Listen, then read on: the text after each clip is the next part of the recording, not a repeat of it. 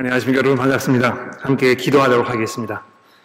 하나님 아버지 감사합니다.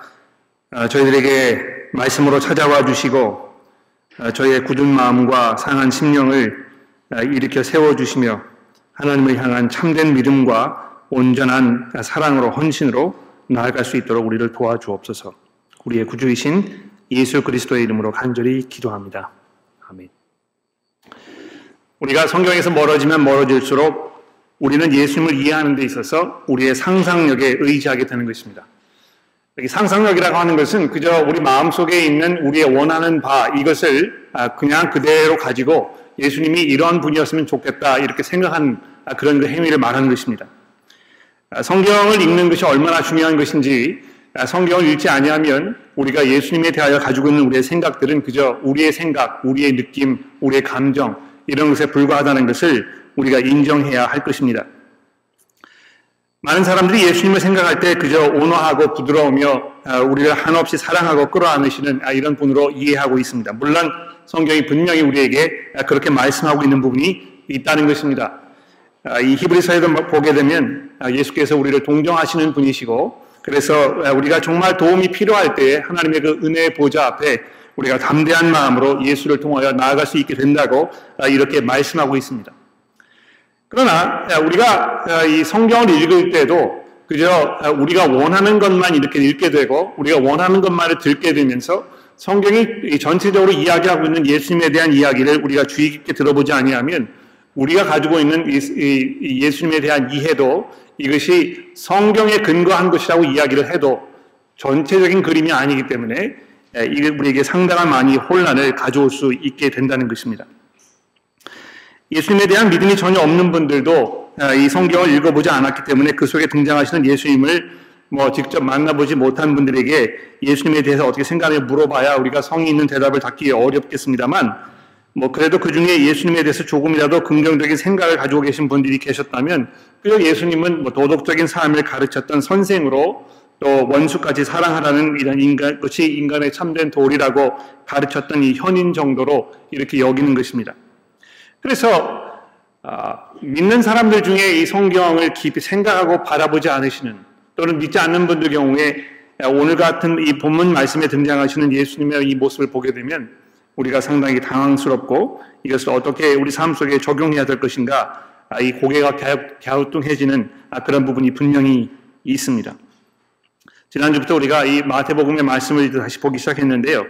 아, 이 23장 이후에 있는 이 내용은 정말 중요한 내용이라고 생각합니다. 예수께서 십자가에 달려 돌아가시기 바로 직전에 아, 지금까지 사해오셨던 그 모든 사역을 통틀어서 이것을 정리하시면서 아, 이 십자가를 준비하시는 이런 그 시점에서 우리에게 말씀하시는 것이기 때문에 우리가 더더욱 그 말씀에 귀를 기울이고 우리의 삶을 거기에 비추어 보아야 할 것입니다.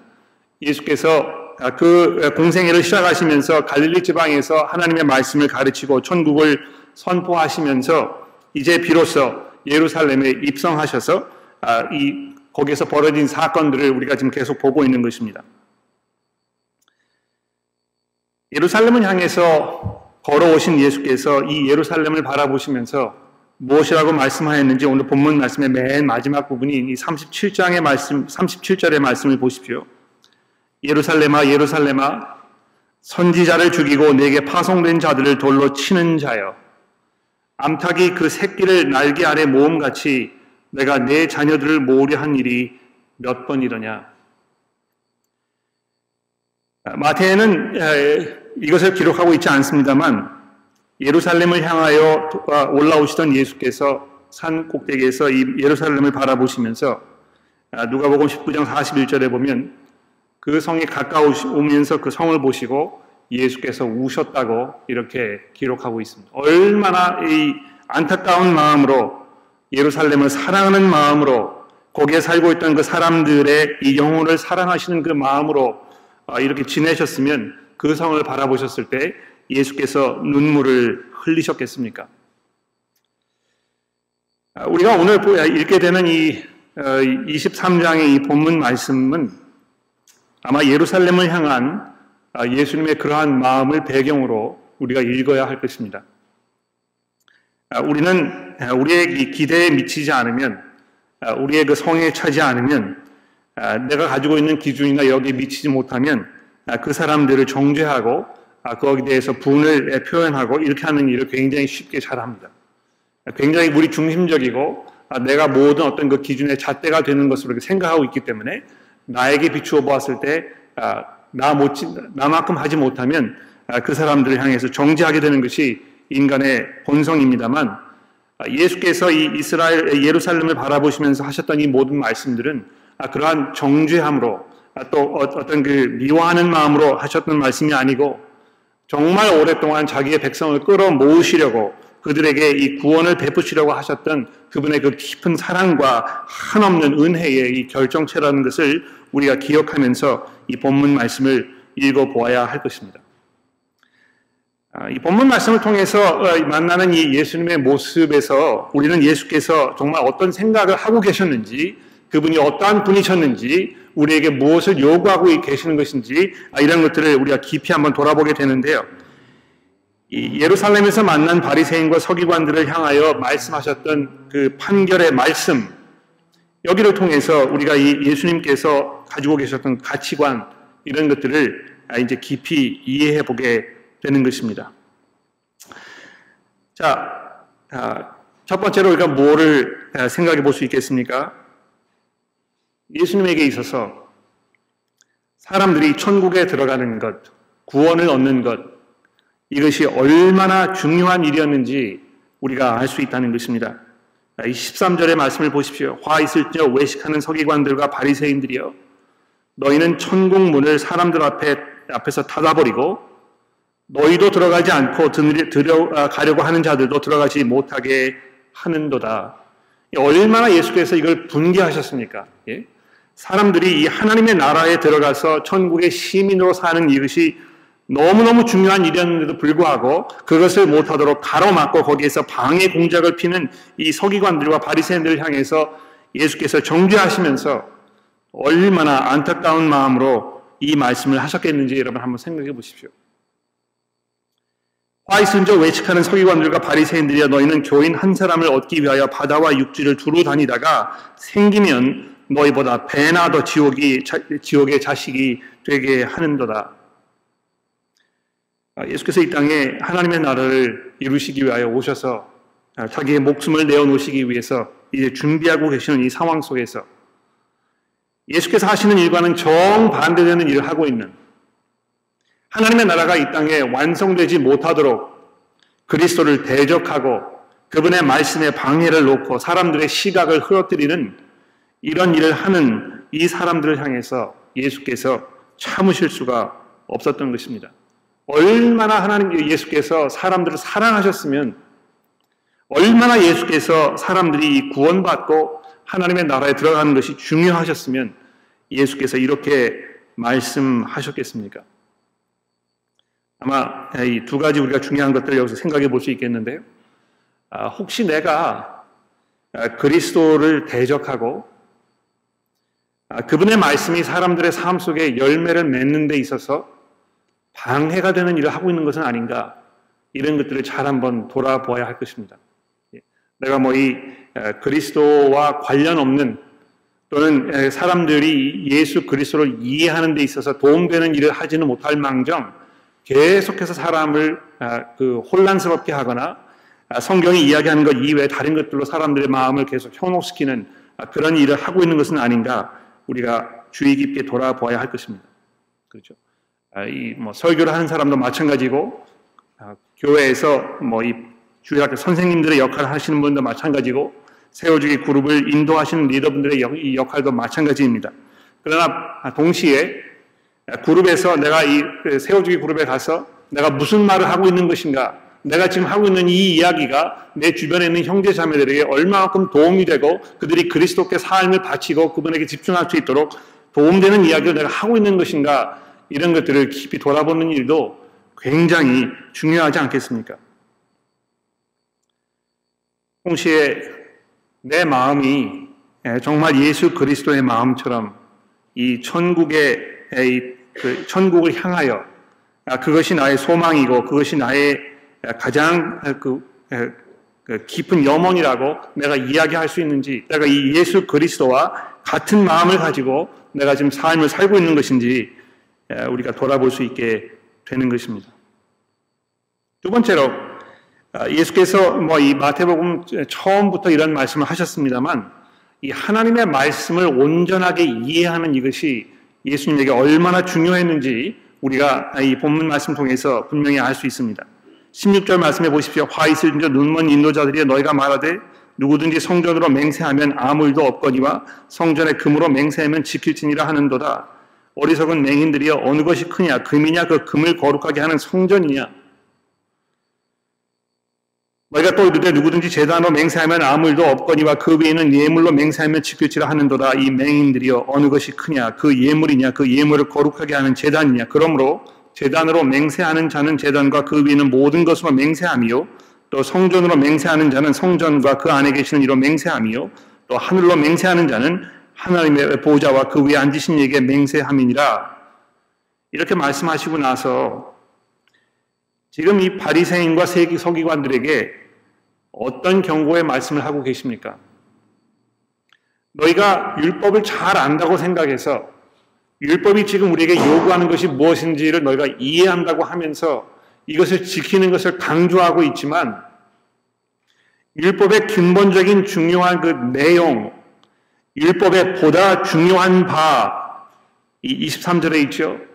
정말 율법이 우리에게 말씀하고자 하는 하나님께서 율법을 통해서 우리에게 가르치시려고 하는 그것은 너희가 도무지 이해하지 못하고 그것이 중요한 것이 무엇인지를 판단하지 못하는 이런 맹인과 같은 눈먼 사람들이라고 예수께서 날카롭게 이 바리새인과 서기관들을 지적하고 계시는 것입니다.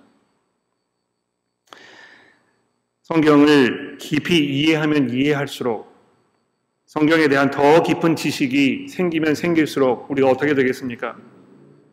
예수 그리스도께서 하나님의 정의와 하나님의 극률하심과 하나님의 그 신실함, 여기 이제 그 믿음이라 이렇게 되어 있는데 이 믿음이란 말보다는 아마 신실함이라고 이렇게 이야기하는 것이 더 맞는 것일 것입니다. 율법의 더 중요한 바, 이 정의와 극률과 이 신실함, 거기에 대해서 예수 그리스도께서 바로 그 결정체라는 것을 우리가 이해할 수 있게 될 것입니다. 그렇죠? 그저 이뭐 기독교라는 것을 그냥 도덕적인 삶을 살아가는 것으로만 이해를 하시면 아, 이그 율법은 우리에게 정의롭게 살고 사람들에게 이 긍휼을 베풀고 신의를 저버리지 말고 그냥 이렇게 사는 것인가 보다 이렇게 결론을 지을 수 있을 것 같아요. 그렇죠? 또 실제로 뭐 그렇게 이야기를 아, 해야 사람들이 쉽게 이해하게 해서 아, 이 그렇구나. 그럼 내가, 뭐 최선을 다해서 내가 좀 정의롭게 살기도 하고 사람들에게 이 그 좋은 일을 하면서 너그럽게 대하고 이렇게 해야 되겠구나. 아, 그렇게 하는 것이 참된 신앙생활이구나. 그냥 이렇게 결론을 맺어버리고 끝나버릴 수 있을 것입니다. 그러나 율법이 지금 우리에게 이러한 것들이 가장 중요한 일이라고 이야기하였을 때 결국 우리에게 뭘 말씀하고 있는 것입니까? 우리가 그렇게 살 수 없고 그래서 우리가 정의롭게 의롭게 국리를 베풀면서 살려고 노력하면 할수록 우리는 점점 점점 우리의 이 나약함과 우리에게 그런 모습으로 살 수 없는 이 현실 속에서 우리가 절망하게 될 수밖에 없다는 것입니다. 여러분 그렇지 않습니까?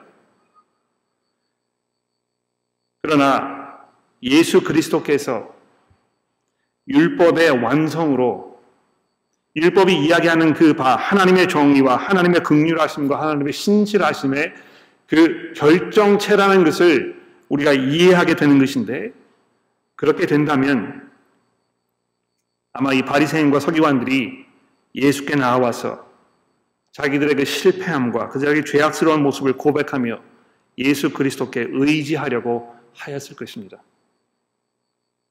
그러나 이들이 율법을 안다고 이야기하면서 아, 그러한 결론에 도달하지 못했다는 것은 결국 뭘 말하는 것이겠습니까? 자기들이 율법에 대해서 전문가라고 이야기하였지만 사실은 아무것도 알지 못하는 성경에 대한 아무런 지식도 없고 이해도 하지 못하는 그런 어리석은 사람이었다는 것을 드러내주고 있다는 것입니다. 아, 뭐 그런 이야기를 우리가 종종 자주 듣죠. 성경은 많이 아는데 삶은 따라가지 못하고 성경은 많이 아는데 사람들에게 경건하게 살지는 못하는 그런 사람들이 교회에 있는 교우들이다.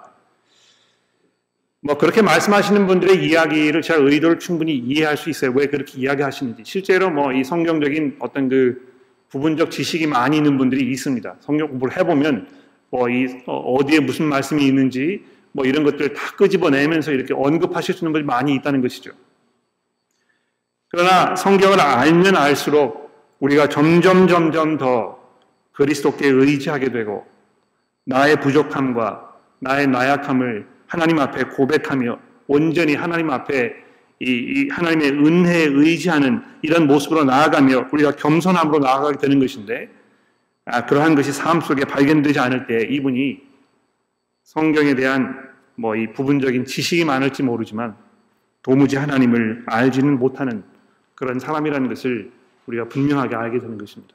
그러니까 우리가 이 성경 공부를 가셨을 때요, 거기에서 내가 지금 어떻게 하고 있는 것인가, 내가 뭘 이야기하고 있는 것인가, 내가 사람들 어떻게 대하고 있는가, 교회에서 어떻게 살며 내 삶 속에서 무슨 행동을 하며 살고 있는 것인가, 이런 것을 잘 돌아보게 되면 내가 알고 있는 하나님에 대한 지식이 정말 살아있는 지식인가, 아니면 아무 쓸데없는 이 서기관들과 바리새인들과 같은 그런 지식에 불과한 것인가, 우리가 살펴볼 수 있게 된다는 것입니다.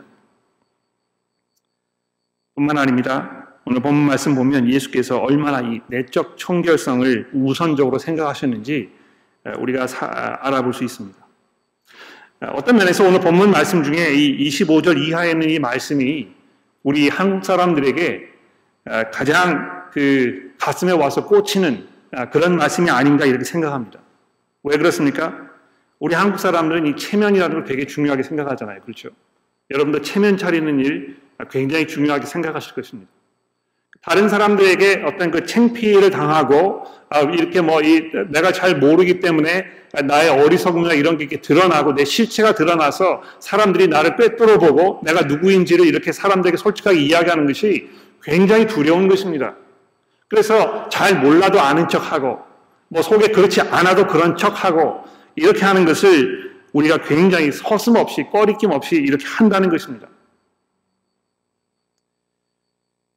아, 제가 아마 그 어, 예수 믿고 나서 어, 그리스도인으로 살아가면서 어, 제삶 속에서 가장 어렵게 느껴지는 부분이 아마 이게 아닌가 이게 아닌가 생각해요. 예? 다른 사람이 그 나를 보았을 때 또 내가 하는 말을 들었을 때 그 사람이 어떻게 생각할까? 그 사람이 나에 대하여 어떻게 생각할까? 아, 이런 염려 때문에요. 내 속에 있는 말, 속에 있는 생각, 이런 것을 솔직하게 얘기하지 못하는 것입니다. 물론 속에 있는 것을 솔직하게 이야기하는 것 자체가 무조건 좋지는 않습니다. 왜냐하면 제 속에 있는 것은요, 아, 전부 악한 생각, 옳지 않은 생각, 이런 게 공존하고 있기 때문에 아, 이것을 내가 잘 판단하지 못하면서 그저 내 마음속에 이런 생각이 들고 이런 그 말을 하고 싶다는 것 때문에 이거를 뱉어내었을 때 그것이 그렇게 뭐 현명하지 못한 경우가 상당히 많이 있습니다. 그러나 제가 말씀드리려고 하는 것은 너무 다른 사람들을 의식하고 그 사람들의 눈에 내가 어떻게 비춰질 것인가가 염려가 많이 되어서 내가 해야 할 일을 하지 못하거나 내가 하고 싶은 이야기를 하지 못하거나 내가 해야 할 이야기를 하지 못하는 이런 경우가 상당히 많다는 것입니다. 그렇죠? 그러니까 내가 생각하는 마음속의 의도와 내 속 사람과 겉으로 드러나는 이것이 일치하지 않는 경우가 상당히 많다는 것입니다. 바리새인들이 그랬다는 것이죠. 여기 보십시오. 잔과 대접의 겉은 깨끗이 하되 그 안은 탐욕과 방탕으로 가득 하는도다. 눈먼 바리새인들이여 너희는 먼저 안을 깨끗하게 하라. 그리하면 겉도 깨끗하리라. 화 있을 저 외식하는 바리새인과 서기관들이여 회칠한 무덤 같으니 겉으로는 아름답게 보이나 그 안에는 죽은 사람의 뼈와 모든 더러운 것이 가득하도다. 이와 같이 너희도 겉으로는 사람에게 옳게 보이려고 하되 안으로는 외식과 불법이 가득하도다. 여러분 이 외식한다는 말이 무슨 말입니까? 일반적으로 위선자라는 말은요, 우리 한국말 속에서 말하는 것과 행동하는 것이 다른 사람을 말합니다. 그렇죠? 이 언행 일치가 되지 않는 사람을 말하는 것입니다. 그런데 성경이 말하는 이 외식이라는 그 위선이라는 말은요, 그런 거고 의미가 조금 다릅니다. 어떤 면에서 다르냐 하면 내가 무슨 말을 하고 있는가, 그 말의 결과로 내 행동이 일치하는가, 이런 것을 말하는 것이기보다는요, 지금 내 속 사람에 있는, 내 속에 있는 생각, 내 속 사람이 어떠한 사람인가, 그리고 그것이 겉으로 드러나는 사람과 일치하는가, 지금 이것을 물어보고 있는 것입니다. 그러니까 이 말이라는 것은 사실, 아, 뭐, 이, 우리의 생각, 우리의 속 사람을 그대로 드러내는 어떤 도구임에 분명하지만, 우리 인간들은요, 굉장히 사악한 사람들이기 때문에요. 다른 생각을 하고 있어도 그 생각을 감추는 말을 얼마든지 지어낼 수 있다는 것입니다. 그래서 이 언행일치하는 거 사실 따져보면 그렇게 어렵지 않아요. 내가 마음속에 누구를 속일 의도만 있으면 얼마든지 말도 그렇게 지어낼 수 있고 그래서 거기에 속아 넘어 들어가도록 이렇게 사람들을 내 손에 쥐고 흔들 수 있는 것입니다. 그러나 예수께서 말씀하시는 것이 무엇입니까? 내 마음속에 정말 원하는 것, 내가 가지고 있는 그 성향들, 이것이 어느 방향으로 향하고 있는가, 그것과 지금 내가 겉으로 나타내고 있는 그 삶의 방법과 방향과 라이프 스타일 이런 것이 일치하고 있는가, 이것을 물어보는 것입니다. 그러니까 이 오늘 본문 아침에 읽은 이 예레미야서의 말씀도 보십시오. 마음 속에는 하나님을 두려워하거나 하나님을 경외하거나 하나님을 깊이 사랑하거나 이 천국의 시민으로서 사는 그 삶의 그 열정적인 열망 이런 것은 전혀 가지고 있지 않으면서 그저 겉으로 드러나는 종교적 행위 이런 걸 아주 잘하는 이런 것을 외식이라고 하는 것인데요. 여러분 예수께서 얼마나 사람들의 마음을 꿰뚫어 보고 계시고 그분의 눈을 속일 수 없는 것인지 이 본문 말씀이 우리에게 이야기하고 있지 않습니까? 그래서 이 겉으로 그냥 뭐, 어, 좀 이렇게 하는 척하고 이렇게 하는 것이 중요한 것이 아니고 이 내적인 변화, 속 사람이 변화되어 새로운 사람이 되는 것, 이것이 중요하다는 것을 예수께서 말씀하고 계신 것인데 아마 이것이 이 교회에서 이제 신앙생활 하는 데 있어서 굉장히 중요한 어떤 그 의미를 가지고 있다고 저는 생각합니다. 우리는 그저 쉽게 이렇게 생각하는 경향이 있어요. 누구를 교회에 데리고 오면 이 사람이 뭐 성경에 대해서 많이 알지 못하고 믿음의 고백이 없고 이렇게 해도 그냥 교회에 이렇게 젖어들면 거기에서 뭐 어떻게 해야 되는 것인지 이렇게 보고 배우고 그러면서 뭐 거기에 좀 맞춰가게 되고 이러면서 신앙이 생기는 것이 아닌가 이제 이렇게 생각합니다. 그러나 너무너무 오랫동안 아, 그러한 생각 때문에 우리는 우리가 원치 않는 교회가 교회로서의 역할을 하지 못하는 이런 상황에까지 이르게 되었다고 저는 생각합니다. 이 사람이 교회로 데리고 오는 것이 중요한 것이 아니고 그 사람의 마음 속에 그 생각과 사고에 분명한 변화가 일어나서 내가 이 죄인이라는 사실을 인정하고 하나님 앞에 새로운 삶을 살아야겠다는 이 신경의 변화가 일어났는가 회심이 있었는가 이것이 정말 중요한 것이라는 것입니다. 그것이 먼저 있어야 그래야 그 사람이 교회에 왔을 때 거기에서 비로소 그리스도인다운 삶을 살 수 있게 되는 것 아니겠습니까? 어, 뭐 우리가 이렇게 주변을 돌아보고 아, 그러면 누가 정말 회심을 한 그래서 하나님의 성령으로 새로운 마음을 가지고 있는 사람인지 이렇게 쉽게 분간하기 어렵습니다. 물론 뭐 어, 관계를 통해서 오랫동안 신앙생활을 함께 하면서 한 이 동거동락하면서 아, 이분이 분명히 그 중생의 체험이 있는 회심하여 새로운 사람으로 살고 있는 분인지 우리가 짐작을 할 수는 있습니다. 그러나 이렇게 겉으로 드러나는 모습을 보아서 이 사람이 정말 그런지 아닌지 우리가 단정하기 어려운 경우가 종종 있지 않습니까?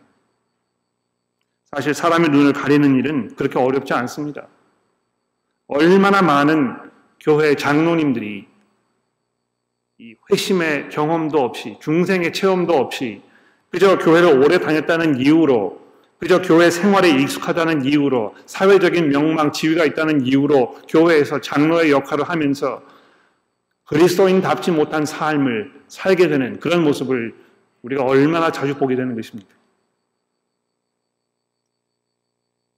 마지막으로 오늘 본문 말씀 통해서 만나는 예수님을 보게 되면 얼마나 예수께서 하나님의 말씀을 향한 깊은 경외심을 가지고 우리가 생각해 보게 됩니다. 29절 말씀해 보십시오.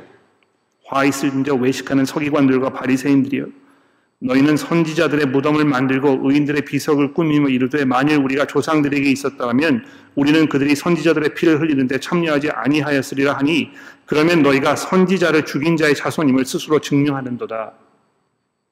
너희가 너희 조상의 분량을 채우라.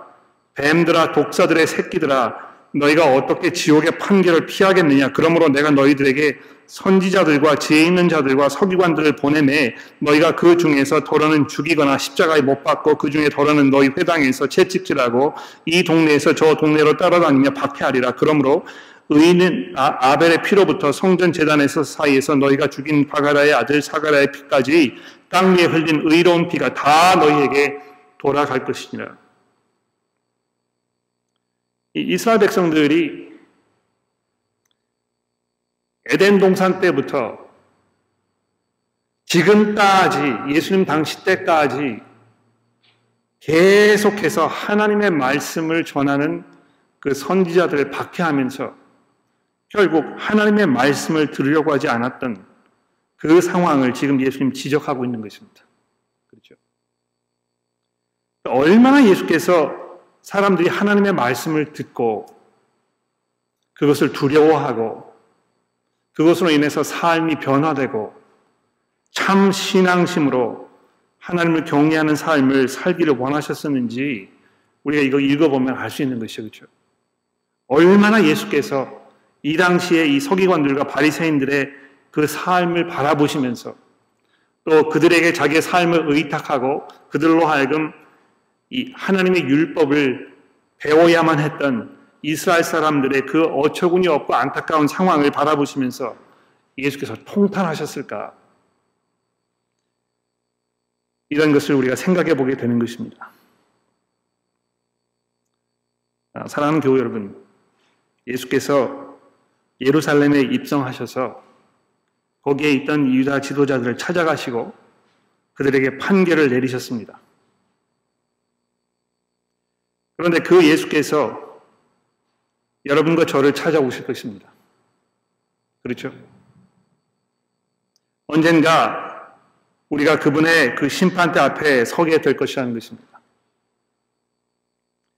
아무도 그분의 눈을 속일 수가 없고, 아무도 우리 마음속에 있었던 그 의도와 우리 마음속에 있는 그 염원, 우리가 정말 바라던 것, 우리가 추구하며 살았던 그 삶의 모습, 이런 것들을 그분의 눈으로부터 감출 수가 없는 것입니다.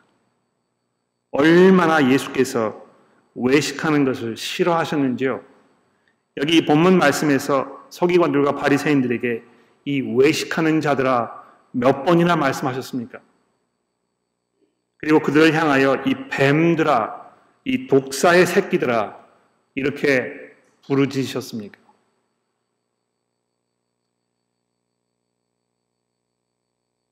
참 신앙은 내가 얼마만큼 성경에 대해서 막히지 않고 이야기할 수 있는가 그것으로 판결, 판단되지 않을 것입니다. 내가 얼마만큼 뭐 이 신학적 정통성 이런 거를 내가 이야기할 수 있는지로 판결되지 않을 것입니다. 내가 하나님의 말씀으로 내 속 사람이 얼마만큼 변화되어서 그 변화된 속 사람의 방향대로 내가 지금 살고 있는가 이것으로 판단될 것입니다.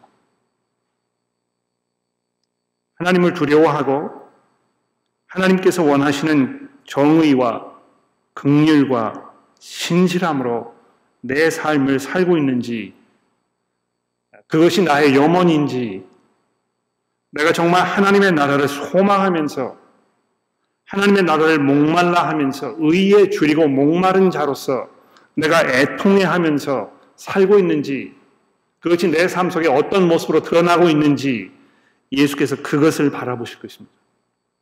그거를 내게 보여달라고 여러분에게 요구하실 것입니다.